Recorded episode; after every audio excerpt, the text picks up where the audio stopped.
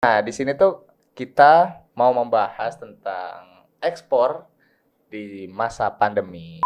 Apakah pandemi ini mempengaruhi ekspor Indonesia? Hmm, ternyata ya kalau Hmm. misalnya lihat dari Badan Statistik yang ada di BPS dan di Kadin juga ya, hmm, Hmm. pandemi ini berpengaruh ke Stimulus apa yang harus dilakukan oleh kita biar ekspor itu meningkat? oleh kita Oleh atau oleh kita siapa? bisa- Misal kita melihat eh, kita eh, menyalahkan pemerintah, pemerintah, pemerintah gimana Iya. nih ngurus negara nggak Nggak kelar-kelar. nggak juga. kelar-kelar gitu. Padahal dia sendiri nggak tahu gitu. Negara itu kan unsurnya ada tiga. Gara-gara gara-gara COVID. Iya. Justru COVID ada dampak positifnya Betul. ya untuk Indonesia ya. Iya. Jadi ekspornya jadi positif gitu.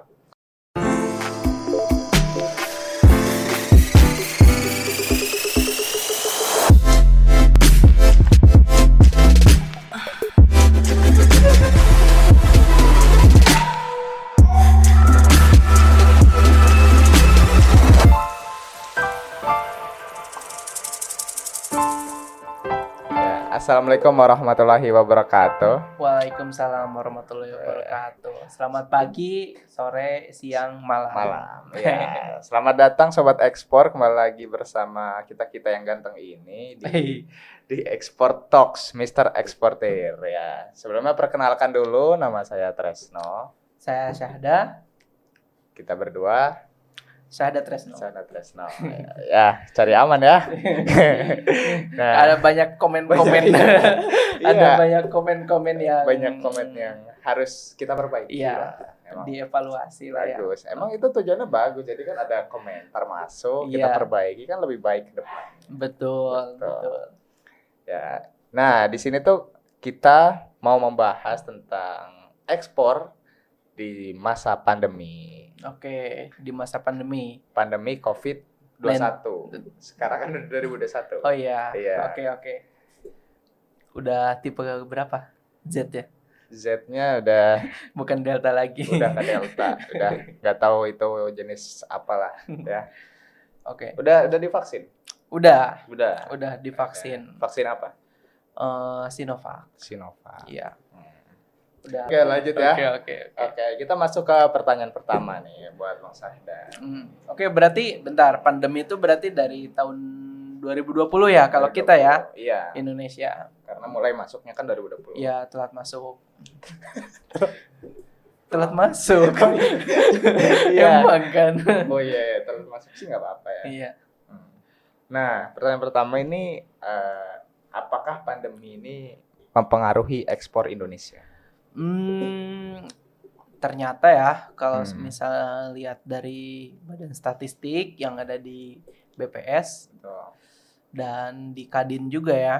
hmm, Hmm.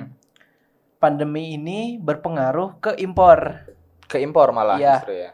Ke impor bukan ke ekspor. Hmm. Nah, si ekspornya ini tetap eh, stabil kalau untuk ekspor karena memang pasar ekspor kan luas banget ya. Hmm, hmm. Dan namun impor, impor kan kebanyakan Indonesia tuh impor bahan baku. Oh, Namun gitu, dengan ya. adanya pandemi, eh, industri off semua, kebanyakan off, jadi bahan bakunya di stop. Akhirnya Hmm. impornya turun dan bisa dibuktikan bahwa Indonesia di 2021 atau Hmm. 2020 kemarin mendapat rekor. Yang Rekor apa pertama, tuh? Neracanya surplus diekspor. Wih. rekor itu. Gara-gara gara-gara COVID. Iya. Justru COVID ada dampak positifnya Betul. ya untuk Indonesia ya. Iya. Jadi ekspornya jadi positif gitu. Nah, karena kan eh, ekspor ini kan lebih bagus lah, stabil Iya. istilahnya. mm. Tapi kan tentu ada tantangan-tantangan. Iya, benar-benar. Itu tantangan apa aja sih yang dialami selama di pandemi ini?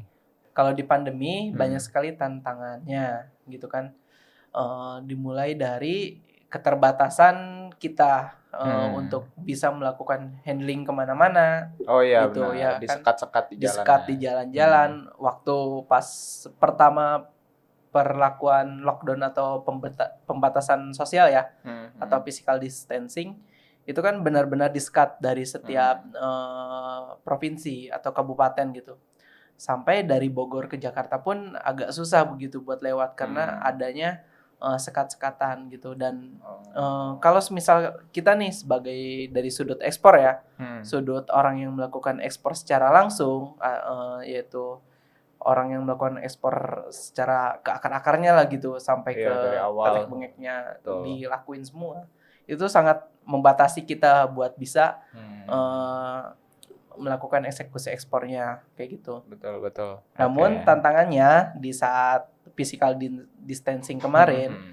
dan semua kantor instansi atau kantor swasta juga ditutup. Eh, Nah, jadi kita mau gak mau beralih yang di dari asalnya offline Hmm. melakukan sendiri langsung datang ke kantor Iya, beralih iya, ke iya. digitalisasi online, gitu. Itu Betul, sebenarnya betul. hal bagus gitu.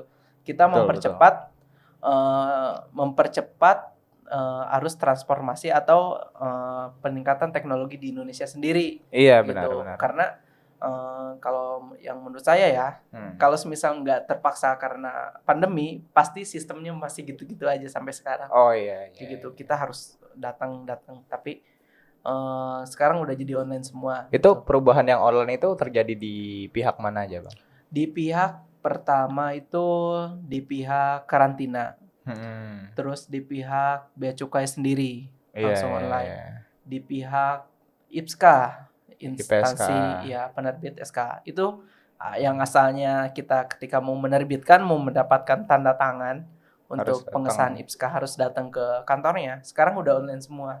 Betul kayak betul gitu. betul. Jadi itu sebuah hal yang bagus lah gitu. Iya malah lebih improve ya. malah lebih improve karena Benar, kita benar, harus benar. menyesuaikan diri gitu Benar, Gak benar. mungkin untuk berhenti gitu ya dari balik itu tantangannya ya kita sebagai pelaku ekspor harus eh, beradaptasi dengan Hmm. ketentuan ketentuan baru gitu yang asalnya ternyata kita biasanya offline pas datang ke sana kita gak, gak dilayanin diusir Iya gitu. malah diusir. pernah tuh. pernah gitu Oh pernah pernah. itu di mana di mana? iya di di Priok Oh di Priok. saya datang ke salah satu kantor eh, instansi Hmm. Nah, saya biasa bawa dokumen lah gitu, Oh. mau menerbitkan suatu dokumen kayak gitu. Pas datang sepi banget tumben gitu. Pas Ah. ngelihat wah ternyata saya yang salah. Saya Oh. gak baca surat edarannya gitu kan. Harusnya online Iya, harusnya dari mulai tanggal itu Hmm. itu dilakukan secara online semua. Jadi Oh. Eh, beradaptasi lagi kayak gitu dengan hal-hal yang baru. Iya. Itu sih tantangannya. Tapi kan itu online kan di instansi yang luar nih. Iya. Nah, kalau kita sendiri nih sebagai mitra eksportir, itu Iya. kita tetap masuk kantor atau online? Ya, eh, beberapa kali kita melakukan WFH ya. Malah pernah waktu eh, saat ma 2020 Maret eh, sampai Desember atau Juni gitu. Kita benar-benar 100% work from home. Oh, 100% tuh. Work from Kantor home. sepi berarti. Kantor ya? sepi banget, kecuali yang handling doang. Oh, Kayak gitu. gitu. Kecuali yang handling eh, semuanya di rumah gitu. Hmm. Namun karena melihat permintaan banyak ya, kita juga Hmm. gak bisa gitu apa eh, berlama-lama menolak orang yang akan melakukan ekspor gitu Iya, kan. iya. Karena itu apa menghalangi rezeki orang juga Benar, benar, kita benar. tidak menggubris gitu. Jadi ya udah kita mulai sedikit-sedikit melakukan WFH kayak gitu. Eh, dengan dan kemudian eh, regulasinya diperbarui ternyata di sekarang-sekarang ini PPKM contohnya menjadi dibagi ada seks- sektor kritikal, Iya. esensial dan sektor yang non esensial kayak gitu Hmm. kan. Dan kebetulan ekspor ini termasuk yang esensial Esensial, kayak gitu. Jadi kita diberikan keleluasaan 50% kayak gitu. Jadi masuknya 50% dan satu lagi WFO gitu. Itu gimana sih cara koordinasinya buat teman-teman yang WFH Mm-mm. sama yang WFO? Ya koordinasi ya, ngobrol sih. Ngob- Ngobrol ya? Ngomong. Sering-sering ngobrol ya? Iya, Sering-sering ngobrol, jangan kurang sering-sering kompak ya.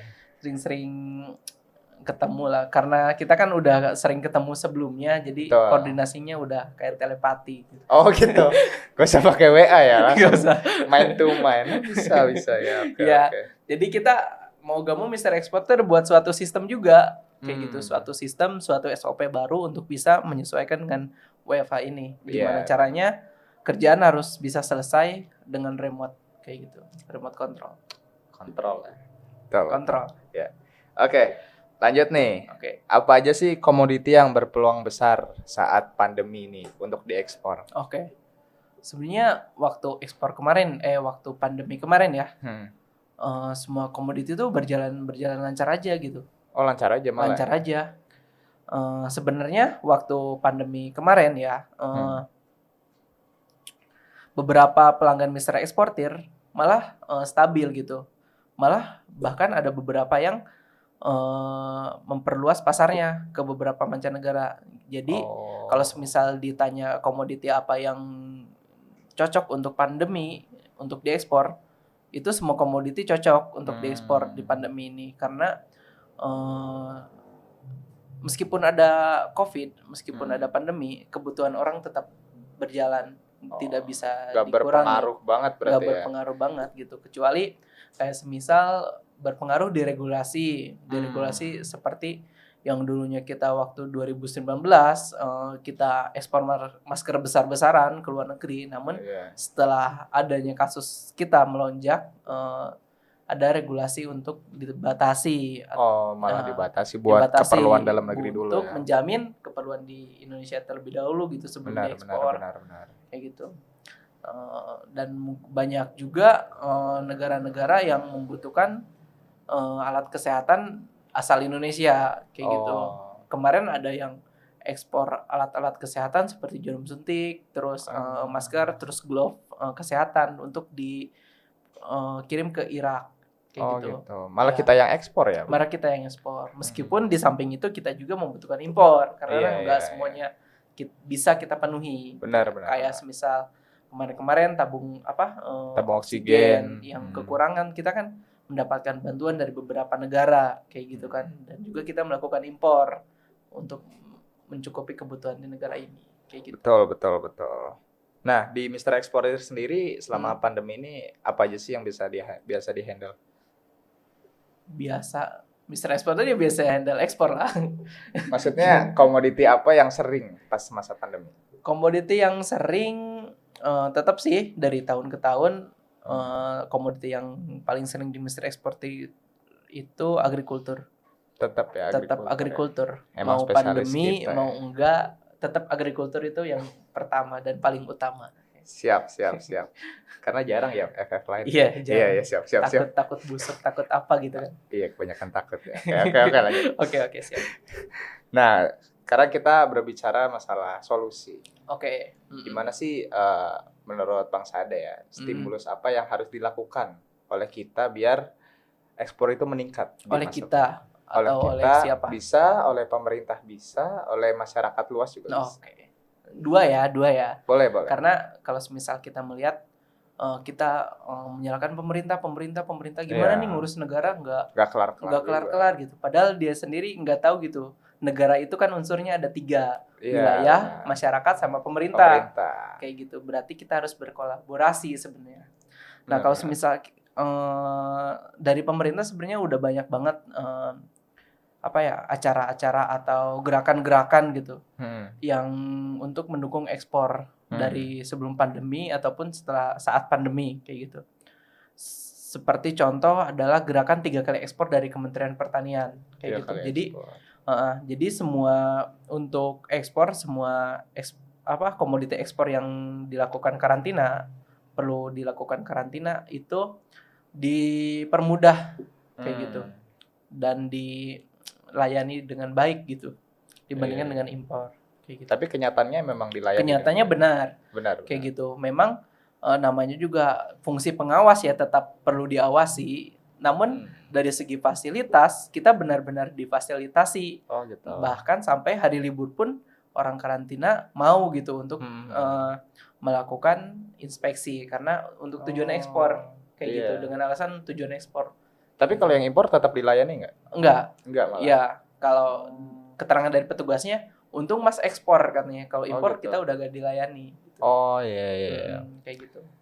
Kalau misal dari kita masyarakat sendiri adalah eh, sebenarnya stimulusnya itu sudah apa tumbuh dengan sedikit, Hmm. bukan sedikit malah banyak gitu, tumbuh banyak. tumbuh dengan sendirinya, kayak gitu dengan kayak contoh kita lihat hmm, mungkin ini adalah efek domino dari pandemi ya, ketika banyak orang di PHK gitu Benar, oleh industri-industri, dia otomatis bakal terbentur dan untuk eh, cari jalan iya, keluar. cari lah. jalan keluar gitu untuk Hmm. bisa bertahan hidup karena Benar, benar. udah di PHK terbentur terus ya harus cari jalan keluar makanya banyak sekali yang sekarang ini eh, kayak semisal investasi anak-anak Iya. muda banyak banget Main investasi main main kripto main benar. bi- main trading kayak Nah. gitu kan Eh, dan mulai sekarang juga udah masuk nih ke dunia trading maksudnya trading adalah bukan trading saham ya Mm-mm. tapi trading komoditi trading komoditi. Iya, udah banyak yang anak-anak muda yang sadar ah daripada bekerja gitu,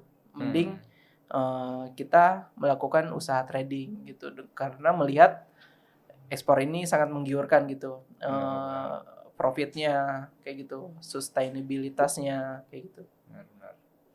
Berarti balik lagi dari pemerintah harus gerak, Iya. masyarakatnya juga harus gerak gitu, nggak Iya, boleh betul. salah satu doang ya. Iya. Paling itu aja sih cukup pembicaraan kita Oke. kali ini. Ada tambahan lagi nggak?